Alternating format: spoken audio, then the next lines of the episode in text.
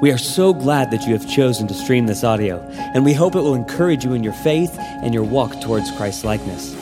As a side note, we pray that this audio sermon is just supplemental in your relationship with Christ and in no way replaces the church you are plugged into or the pastor that God has put in your life to shepherd and care for your soul. And so, with that said, please enjoy this sermon.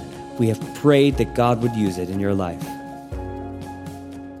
Since I've had the, the joyful burden uh, of preaching to, to my home church uh, on the Lord's Day, uh, but I'm always thankful for the opportunity, uh, uh, thankful for Pastors Grant and Cameron uh, allowing me to, to teach their sheep, and I'm deeply grateful for, for your support.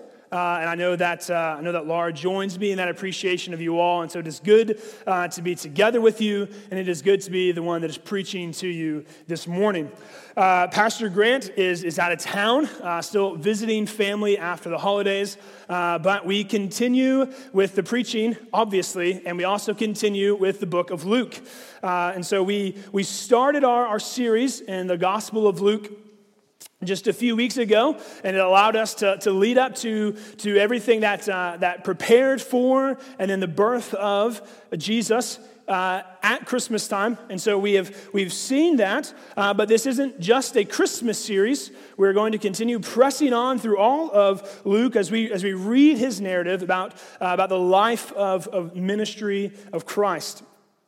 And uh, we also see um, that uh, although Christmas Day might be over, uh, we're still, in my opinion, at least, still in this Christmas season. And especially given our text this morning, we're still in this, this Christmas setting. Uh, because as we come to this middle section of Luke chapter 2, Jesus is still a baby. So, Christmas is not over yet. We still have this newborn baby Jesus.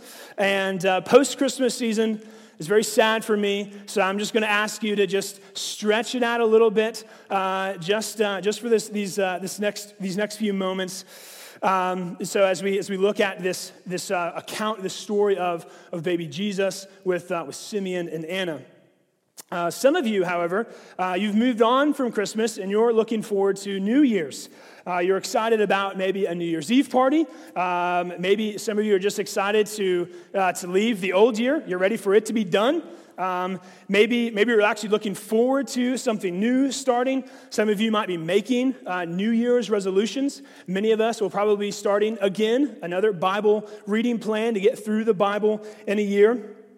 And uh, I've been listening to a lot of Christmas music uh, these past several months, and uh, I think I think my peers will appreciate this reference, especially for those that were in youth group with me. Uh, a, a, quote from the lyrics of the band Relient K, uh, because, uh, and this is, this is part of their song talking about the coming of Christ, but it says, Because here's where you're finding me in the exact same place as New Year's Eve.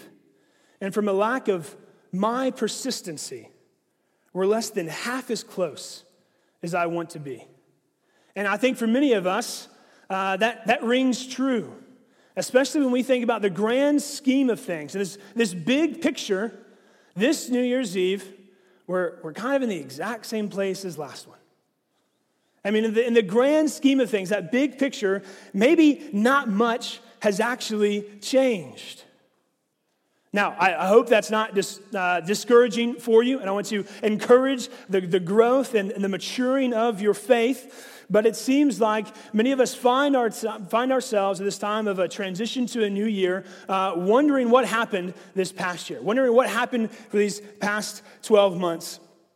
And uh, uh, the thing is, though, is that this morning it's not just about transitioning from, from Christmas to New Year's and starting to think about a new season of life.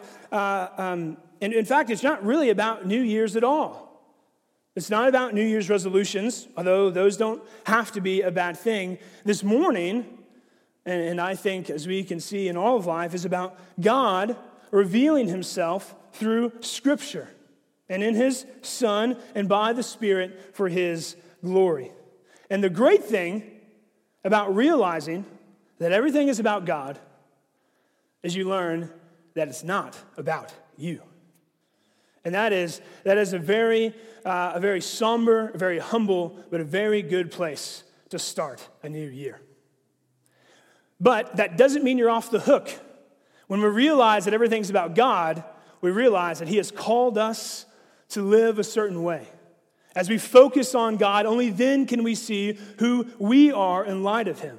As we focus on God, only then can we realize how He has called us to live as His creation and as followers of Christ. And so, in light of that, we're going to turn to Luke chapter 2. And we're going to see how, how we can live this way, how we can worship and glorify God by being obedient, by being faithful, by being expectant. Like we're going to see those, those characteristics throughout, uh, throughout the, the narrative that we look at this morning. And then at the end, we'll come and see how, how that's going to apply to our lives. So, o- obedience, faithfulness, and then waiting expectantly. Luke chapter 2, I'm going to start in verse 22. If you are using a Pew Bible, you can find that on page 857. And uh, it is a longer passage, so Luke chapter 2, or Luke chapter 2, starting in verse 22, going all the way through verse 40.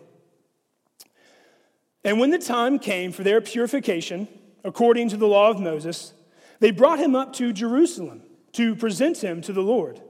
As it is written in the law of the Lord, every male who first opens the womb shall be called holy to the Lord. And to offer a sacrifice, according to what is said in the law of the Lord, a pair of turtle doves or two young pigeons.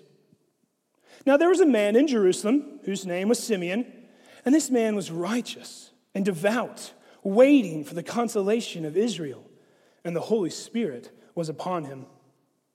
And it had been revealed to him by the Holy Spirit that he would not see death before he had seen the Lord's Christ. And he came in the Spirit into the temple. And when the parents brought in the child, Jesus, to do for him according to the custom of the law, he took him up in his arms and blessed God and said, Lord, now you are letting your servant depart in peace according to your word. For my eyes have seen your salvation, that you have prepared in the presence of all peoples, a light for revelation to the Gentiles and for glory to your people, Israel. And his father and his mother marveled at what was said about him. And Simeon blessed them and said to Mary, his mother, Behold, this child is appointed for the fall and rising of many in Israel, and for a sign that is opposed, and a sword will pierce through your own soul also, so that thoughts from many hearts may be revealed. And there was a prophetess, Anna, the daughter of Phanuel of the tribe of Asher. She was advanced in years having lived with her husband seven years from when she was a virgin, and then as a widow until she was 84. She did not depart from the temple, worshiping with fasting and prayer night and day. And coming up at that very hour, she began to give thanks to God and to speak of him to all who were waiting for the redemption of Jerusalem. And when they had performed everything according to the law of the Lord, they returned into Galilee to their own town of Nazareth. And the child grew and became strong, filled with wisdom, and the favor of God was upon him. I just pray for our message this morning. Father, we thank you that you have that you have given us just your word and you have called us together this morning. And just as we see in the story of Luke uh, that, that he gives us, uh, how, how there's, there's much foretelling and announcing and preparing the way for Christ. And we, we see this, uh, especially in John the Baptist. Father, uh, much more humbly, I want to, to echo uh, the, the words of John the Baptist that, uh, that Christ must increase and I must decrease. So, Father, I pray by your Spirit that, that I would humbly come to, to preach this word to your people, that you have gathered in your church from your word for your glory, Father. And we pray all of this name in the name of Jesus. So, when we, when we come to the Bible, uh, we, we recognize that this is, it is completely true and sufficient. This is the Word of God. This is, this is our source as followers of Christ. This is why This is why we do those, those Bible reading plans in a year. We want to soak up as much scripture as possible. That's why we meditate on it. That's why we memorize it. We want to just drink it all in. So, to try to help us do that, uh, I, I would like to, much like a washcloth, I just want to just wring this text out this morning. I just want to try to squeeze as much out of it as I can so we may, we may help to just soak in the truth of God's word and just begin to, to drink up every last drop. So there is there does seem a lot to be going on in this passage. So I'd really just want to walk through the passage and see exactly where we are and how this is pointing us to obedience, faithfulness, and waiting expectantly. So let's, let's just start by, by going through the passage and seeing where we're at. Um, most of us are, are, probably really familiar with the first part of Luke chapter 2, verses 1 through 20. That's the, that's the, uh, uh, the birth narrative of Jesus.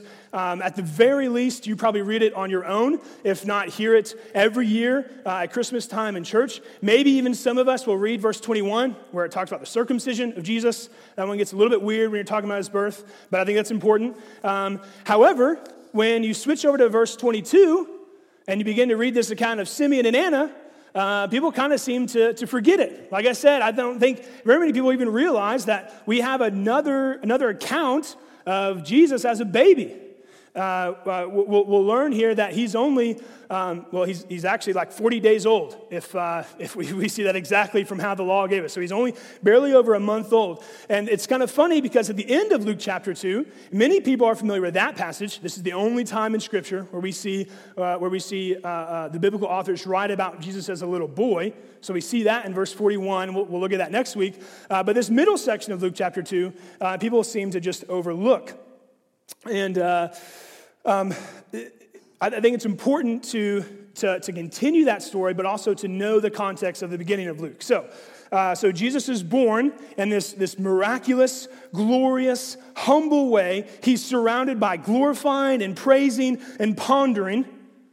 And in the midst of all this, Mary and Joseph, and surely those around them, they're, they're probably aware of, of all these, these Old Testament promises and prophecies. We looked at some of these examples with, with how Zechariah, what he said in his Benedictus, and Mary, how she echoed the words of, of Hannah. So they're aware of these promises, these prophecies, but they're also aware of the law not just the promises from the Old Testament, but also the law, the law that was given from God to his people as they were leaving Egypt during the Exodus. The law tells them how they, as sinners, are supposed to live before this holy and righteous God.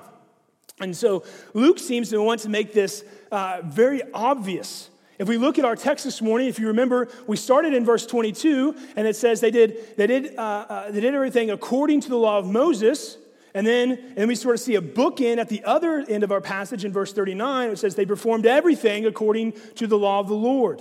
And we see several references throughout. So it seems that Luke wants to make this obvious that, that they are, they are uh, being obedient and faithful uh, to how God has called them to live uh, from his law. And so as we, as we look at this account, and as we see in verse 22, they're going to Jerusalem for, for purification and for presenting of this baby Jesus, it's helpful to look at the context from the Old Testament uh, that we'll find in Leviticus chapter 12 and also in Exodus chapter 13. So, Leviticus 12, this is the, the, the, the law that was given to the people. We see um, in uh, chapter 12, verse 1, the Lord spoke to Moses, saying, Speak to the people of Israel, saying, If a woman conceives and bears a male child, Mary, then she shall be unclean seven days, as at the time of her menstruation she shall be unclean.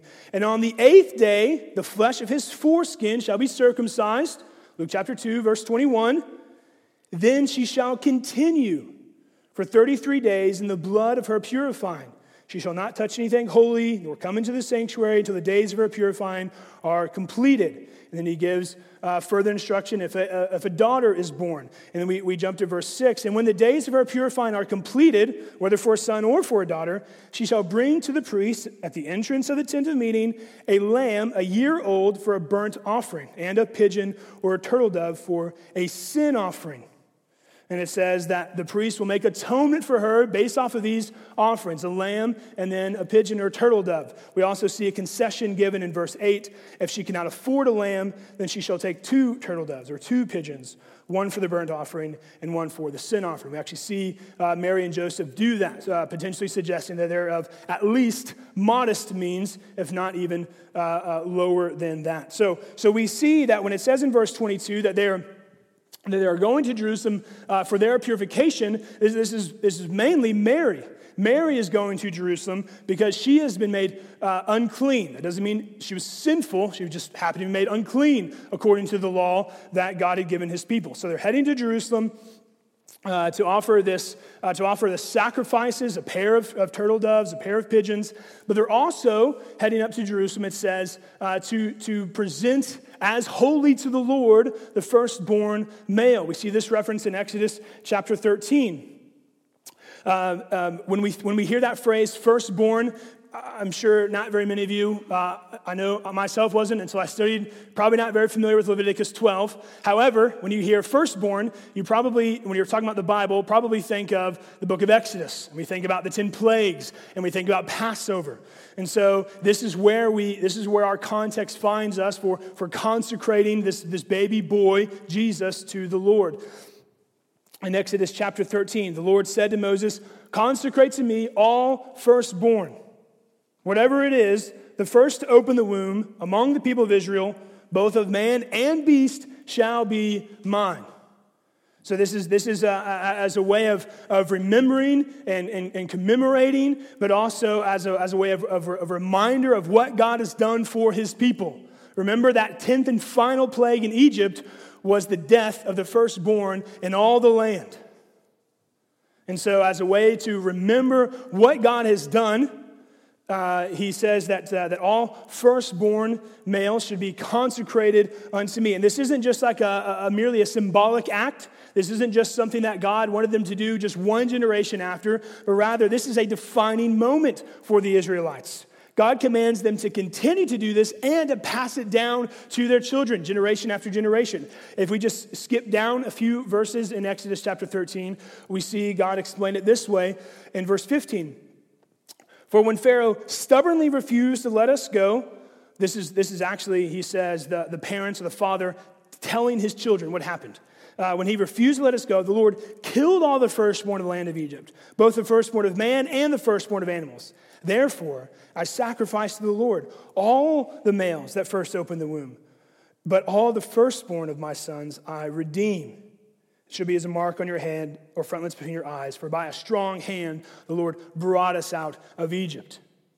Their, their consecration, their, their presenting of this baby boy is a way of reminding them that God is their redeemer and that God is their deliverer.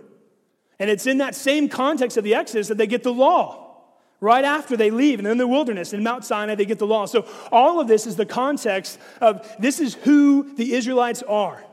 Of all things, this is how they are defined as God's people, redeemed by Him and given the law to live for Him and then in His land. We see later as we go to the promised land. So that's what's going on with Joseph and Mary and baby Jesus. And uh, this isn't necessarily abnormal. Uh, they, they, didn't make it up, uh, as we saw. Luke tells us, again, we saw these bookends that, that they are performing everything according to the law of the Lord. And we can see here just a first example of obedience. Joseph and Mary, in the midst of this glorious, miraculous birth of Christ, maintain obedience to the law of the Lord. They know that it's special. Clearly, they've seen how, how this, is, uh, this, is, this is a marvel. And they, they, Mary ponders these things. They know it's special, but they remain obedient to the law of the Lord because this is how God has called them to live. And friends, we ought to do the same. We should be, we should be marked by our obedience to our God. He has told us how to live. For all of us, He is our creator. So, so we owe Him our allegiance, whether you want to or not. But for many of us that call ourselves Christ followers, we are called to be holy as God is holy. We are called to live like Christ. The Spirit sanctifies us, making us more and more holy, more and more like Christ. And so we too ought to obey how God has called us to live. We see this first mark there obedience. And then next in, uh, next in our narrative enters Simeon. Uh, we don't know much about Simeon, uh, especially not as much as we do about the situation with Jesus. Uh, but everything that we need to know, Luke gives us. Uh, we see that just like Zechariah and Elizabeth, uh, he is described as a, as a righteous man. This is, the, this is the same way that Luke describes Zechariah and Elizabeth. Um, Luke also describes Simeon as, as, as righteous and devout. So he is, he's walking blameless before the commandments of the Lord. He's, he's a committed Israelite, right? He, people can tell his, his devotion to, to God and to his country, to his people, Israel, and also to the law. Um, and so he's a committed Israelite, he's righteous, he's devout, he's following God, and, and all of these culminate in believing the promises that God has given to his people. And for Simeon, believing those promises means that you're going to live and act a different way. And I think, I think uh, uh, Simeon is a good example of, of faithfulness in that way. So Luke is going to use this, this same word, devout. He's going to use it three other times later in the book of Acts, and all of it refers to Jews who knew the law and who believed in the Messiah. So I think this is, this is, a, good, this is a good characteristic as we look at Simeon. But uh, Simeon also gets uh, uh, some further descriptions. Uh, we see that Simeon is righteous, he's devout, he's, he's waiting for the consolation of Israel. Okay, this is that, uh, this, this is that, uh, that devotion spilling out into to belief, spilling out from belief into, into action. What he's doing and how he lives, he's waiting for the consolation of Israel. And we see Luke also describe him as uh, that the Holy Spirit was upon him. And so, if we look at these two things, the consolation or, or comfort uh, of Israel, this is what Simeon is waiting on. This is what he's expecting. Uh, we, we learn about this from the prophet Isaiah. So, we're actually going to look at that just a little bit later. Uh, but that's what, he's, that's what he's waiting on. He's waiting on those promises of the comfort for Israel. And then Luke's reference to the Holy Spirit, which is actually a key, th- key theme all throughout Luke's writings, both in the Gospel of Luke and in the book of Acts. Uh, we see that this is a, a description for Simeon, again, similar to that of earlier uh, earlier characters in the passage. Both Elizabeth and Zechariah are, are described as being filled with the Spirit. Even John the Baptist, uh, the unborn baby, little boy in utero, he is described as being filled with the Spirit. Mary is described as the Holy Spirit coming upon her. So, so Luke uses, uses that, that description of the Spirit to connect all of this together, to connect all these different parts of the story together. But he also uses the Spirit as a, as a way to move the story along. Because we see that uh, the Holy Spirit is one who, who brings about all of these events that happen in our passage. If we, uh, if we look at verse 27, and he came in the Spirit into the temple. Where Simeon is not described as, as, a, as a priest. He, he's not described as one who's having a role to play, that he would regularly be at the temple. He doesn't seem to have any sort of official capacity there but he is moved and filled with the Spirit to be at the temple at that time when Joseph and Mary are also going to the temple for purification and for consecration. So the Spirit is guiding and leading all of these things together. And the Spirit leads him to the temple where he may see this baby Jesus. And again, we see his example of faithfulness. He is faithful to live and, and, and, and, to wait for these promises. He's faithful to know the promises and the prophecies that, that God has given to his people in Scripture. And he's also faithful uh, to respond in obedience to the Holy Spirit. He's faithful to walk as God has called him to walk. And this is example of faithfulness. So, even though Jesus' birth was, again, obviously special uh, to Mary and Joseph, they're just acting according to the law of the Lord. And the Spirit leads Simeon up to this baby, Jesus. Luke doesn't tell us if Simeon asked Mary or Joseph about the baby. Um, one would hope so. He didn't just come up and snatch the little boy. Uh, but the cool thing is, even if he did ask, Mary and Joseph would have said, Yes, this is the Lord's child. This is the promised king of David. His name is the Lord saves. If you're looking for him, he's right here. We don't know if we don't know if Simeon did that, but either way, it seems like Simeon sees this baby, the Spirit reveals to him who he is. And then, just as like we've seen numerous times in the book of Luke, we see this, this, this overflow, this outflowing of praise. And this is one of my favorite things in the Bible. We saw this with Mary, right? She sees the, the, the witness and the testimony of, uh, of, um, of Elizabeth. And then she says, My soul magnifies the Lord. My spirit rejoices in God, my Savior. We also see this with, with Zechariah, having been uh, uh, uh his mouth shut, having been silent, mute for uh, like at least nine months. And then he sees everything come to fruition, and, he's, and he sees the, the faithfulness of the Lord, and he says, Blessed be the God of, of Israel, for he has visited and redeemed his people. We're studying First Peter in, in Sunday school, and Peter does this at the beginning of his letter. Blessed be the God and Father of our Lord Jesus Christ.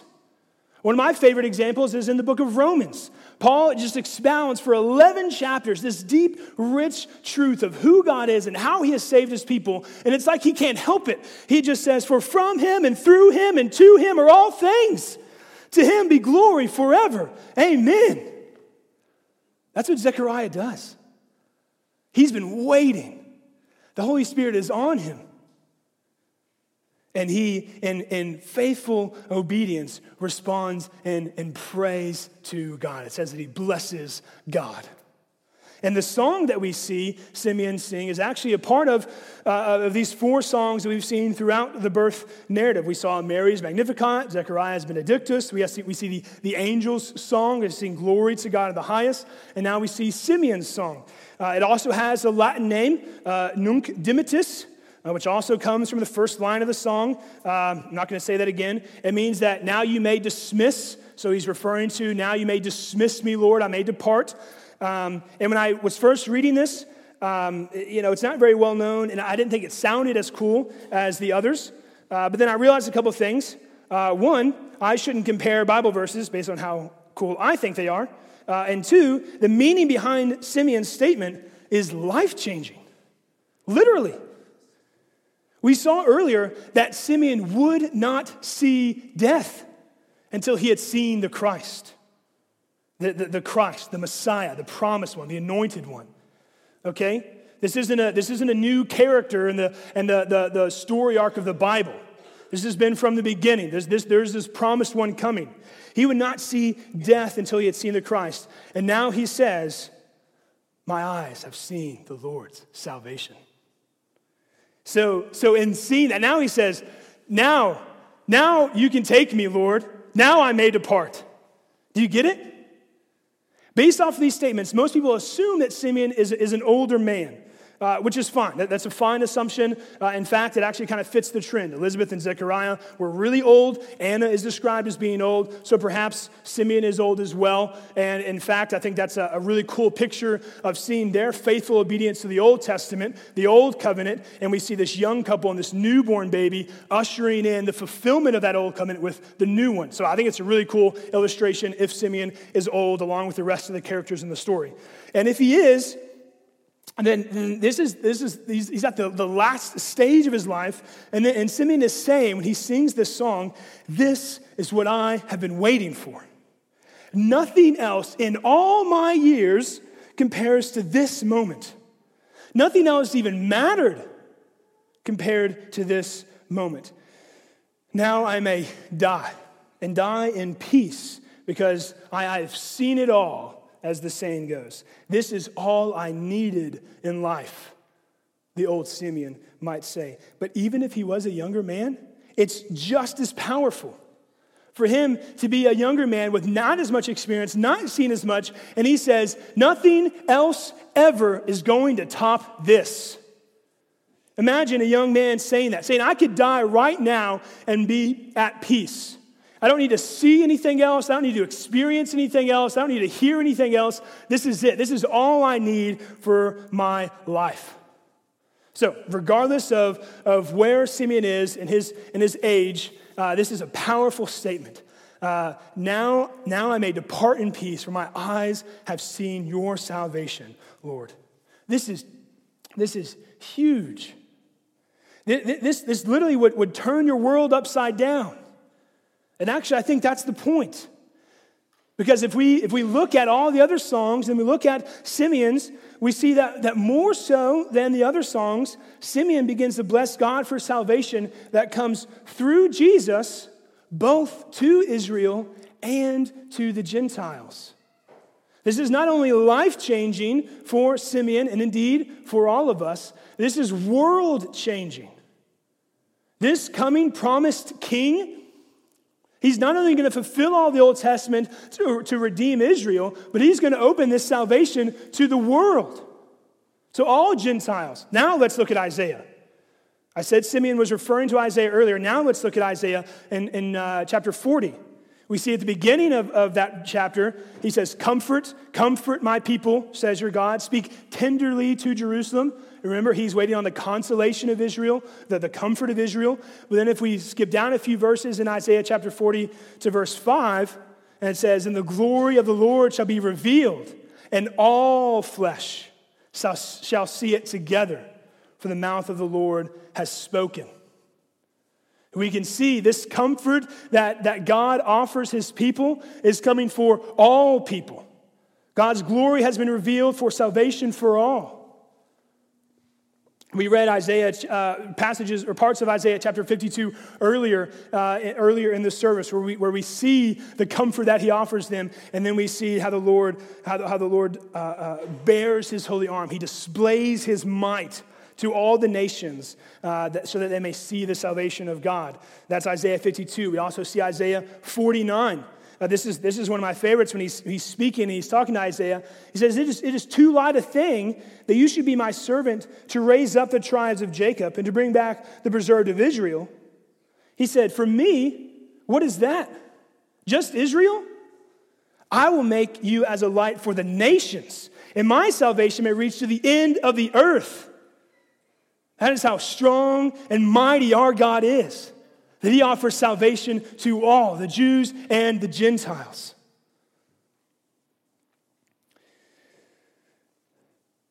And that is an example of waiting expectantly. We, we see Zechariah waiting, or uh, excuse me, Simeon waiting for the consolation of Israel. And then he sees that fulfillment in Christ. Salvation has come. Let's continue to walk through the passage. As with the rest of the story, Jesus' parents, Mary in particular, they're left in, in, in wonder. They're, they're pondering, they're marveling at all these things. Uh, as, as, I mean, these aren't just spoken in general, they're, they're literally like said about this specific baby boy. So they're just like, what is, what is going on? But maybe for the first time in Luke, we see a glimpse of some bad news mixed in with this good news.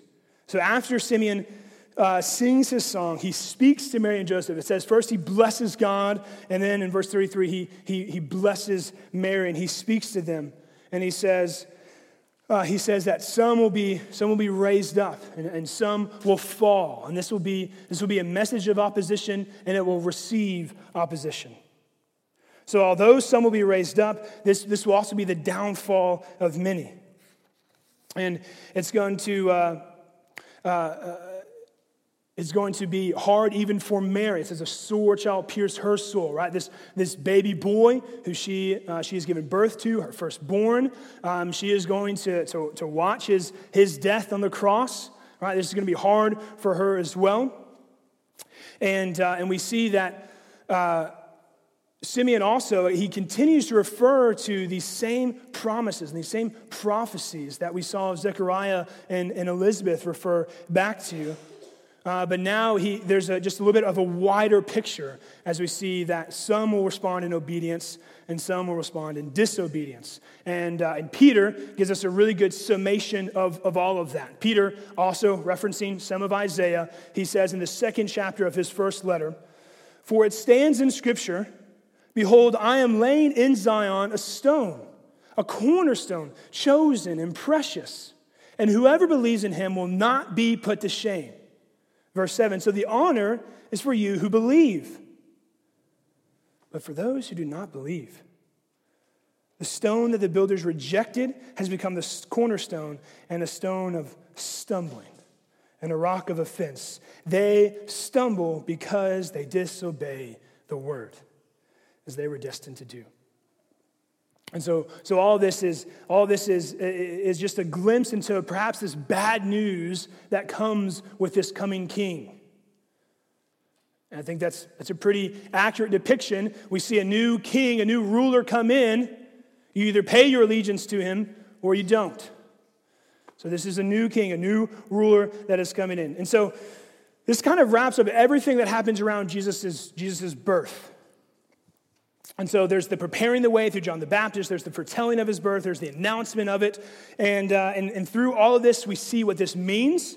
As we look at the uh, chapter one and the beginning part of chapter two, Simeon gives us a little bit more of the implications of his birth not just who Jesus is, but what is going to happen because of this. And then uh, at, at, the end of verse 35, uh, Simeon, when he's talking to Mary, he says that the hearts of many will be revealed. And I think that is where Luke introduces Anna. We see Anna as an example of, of everything that we have read.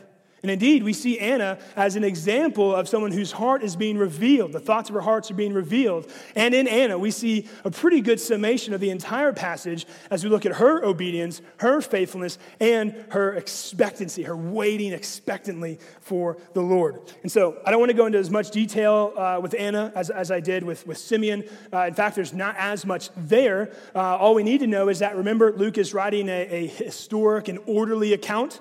And so he gives some details about Anna that he believes are pertinent, that probably sets her up to be a legitimate witness as other people are reading this. So that's important to think about. Um, I think what's, uh, what's more important than how Anna is described is that what she is, what she is doing. Uh, night and day, without departing, she was fasting and worshiping and waiting for redemption. Not just for her, but for all Jerusalem. Waiting for the redemption of that great that great city where the Messiah King would come to rule again. And uh, it, it's interesting, the passage actually never says that Anna meets Jesus. Perhaps it's implied, and, and that's fine. Uh, maybe that's why she was giving thanks.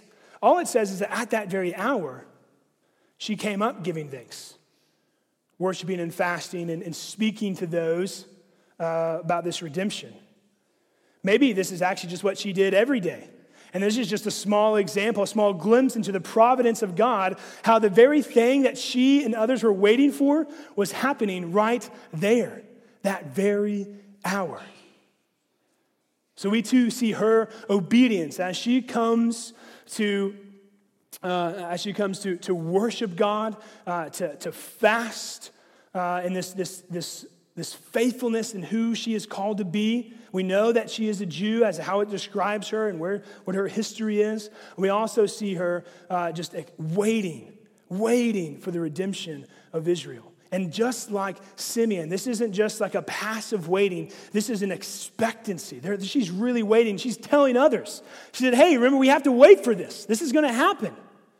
So we see her obedience, her faithfulness, and uh, her waiting. And then in verses 39 and 40, as we come to kind of the end of our passage, it seems like Luke is just sort of using this to, to transition into another story about Jesus. But as I've already said, it looks like Luke is trying to show Christ as the fulfillment of the law when we saw those bookends in verses 22 and verse 39. But we also see that, the, that when he uses verses 39 and 40, the story doesn't stop there. Right? It keeps going. It says that, uh, that uh, they performed everything according to the law. They returned to Galilee. They returned to Nazareth. And then the child grew, became strong, filled with wisdom. The favor of God was upon him. So the story of Jesus doesn't stop there, it's going to continue going. And, uh, and so I, I, asked you earlier to, to sort of stretch out Christmas just a little bit when we were talking about this, this baby Jesus. Uh, but in fact, I don't want Christmas to end at all. Not just because of the music and the decorations, but because in the incarnation, the coming of God, we have the good news. We have redemption because he came. Jesus came to be born as a baby so he may die as a man. The cradle gives way to the cross. We've looked at this kind of lengthy passage. I just want to quickly go over it again with just a little bit different lens. You see, just like in verses 22, 22 through 24, Jesus, at a later time, would obediently be going up to Jerusalem. And he would be going up to Jerusalem for purification, according to the law of Moses. But he wouldn't be going as a baby. He wouldn't be going to be called holy to the Lord. He would be going as the sacrifice. He would be going as the lamb that would receive the penalty for sin. That would be punished for the, the sins and the uncleanness of those around him. Jesus, Son of the Most High, would go to die on the cross for our sins in our place. And then, just like Simeon, after Jesus' death, there's going to be another man. And Luke, in chapter 24, he calls him righteous, and it says that he's waiting on the kingdom of God, just like Simeon was. But this time it's Joseph, Joseph of Arimathea. And just like Simeon goes up to, to hold this baby boy, Jesus, because he has seen the salvation, Joseph of Arimathea, he goes up to Pilate and he, he takes the body of Jesus because he has seen the salvation of the Lord, because his Christ has come to die as the Lamb. And just like Anna, there's going to be faithful, obedient women at the tomb. And they're going to follow his body. And they're going to prepare spices for his burial because they, just like Anna, are waiting expectantly. See, Luke is telling us this story because he knows that the whole reason Jesus came was to point forward to what Jesus came to do. Jesus is this perfect man, perfect God man, and he came to live that perfect life so that he may die a death that he did not deserve, but we most certainly do. And because of his death on the cross, we may have life. Just like the priest offers atonement for those who are unclean and sinful, Christ comes as the sacrifice and as the priest to offer atonement for us. And we must respond in faith and repentance. Or perhaps as we come to a close this morning, just like we have seen with Simeon and with Anna, with Mary and Joseph, we should respond in obedience, faithfulness, and expectant waiting. So, how does that, what does that look like? Well, children, obey your parents. That's how God has called you to be, be obedient where you are. Obey your parents. And parents, make your children obey you. That's, where, that's how God has called you to be obedient where you are. And husbands and wives, be obedient to live as God has called you to live, as, as loving one another and serving one another. Husbands, love your wives. Wives, respect your husbands. That's what Paul tells us in Ephesians. Be, be obedient to how he has called you to live as a Christian. And so study his word, just like Simeon and Anna knew those promises and those prophecies. Study his word to be obedient to the law and be faithful.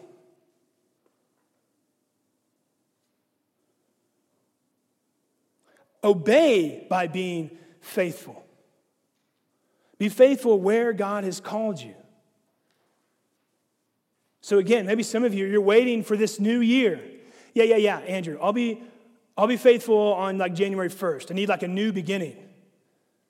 Well, God hasn't put you in January 1st yet. So be faithful where you are now. Be faithful as parents to, to love and to raise your children. Be faithful as, as, as, as, as spouses to, to care for and to, just like you do with your children, preach to them the gospel. Maybe you don't have children, you don't have spouses. How has God called you to be faithful to those around you? Are you using this time to be faithful in your church? Are you using this time to be faithful to, to, to your friends?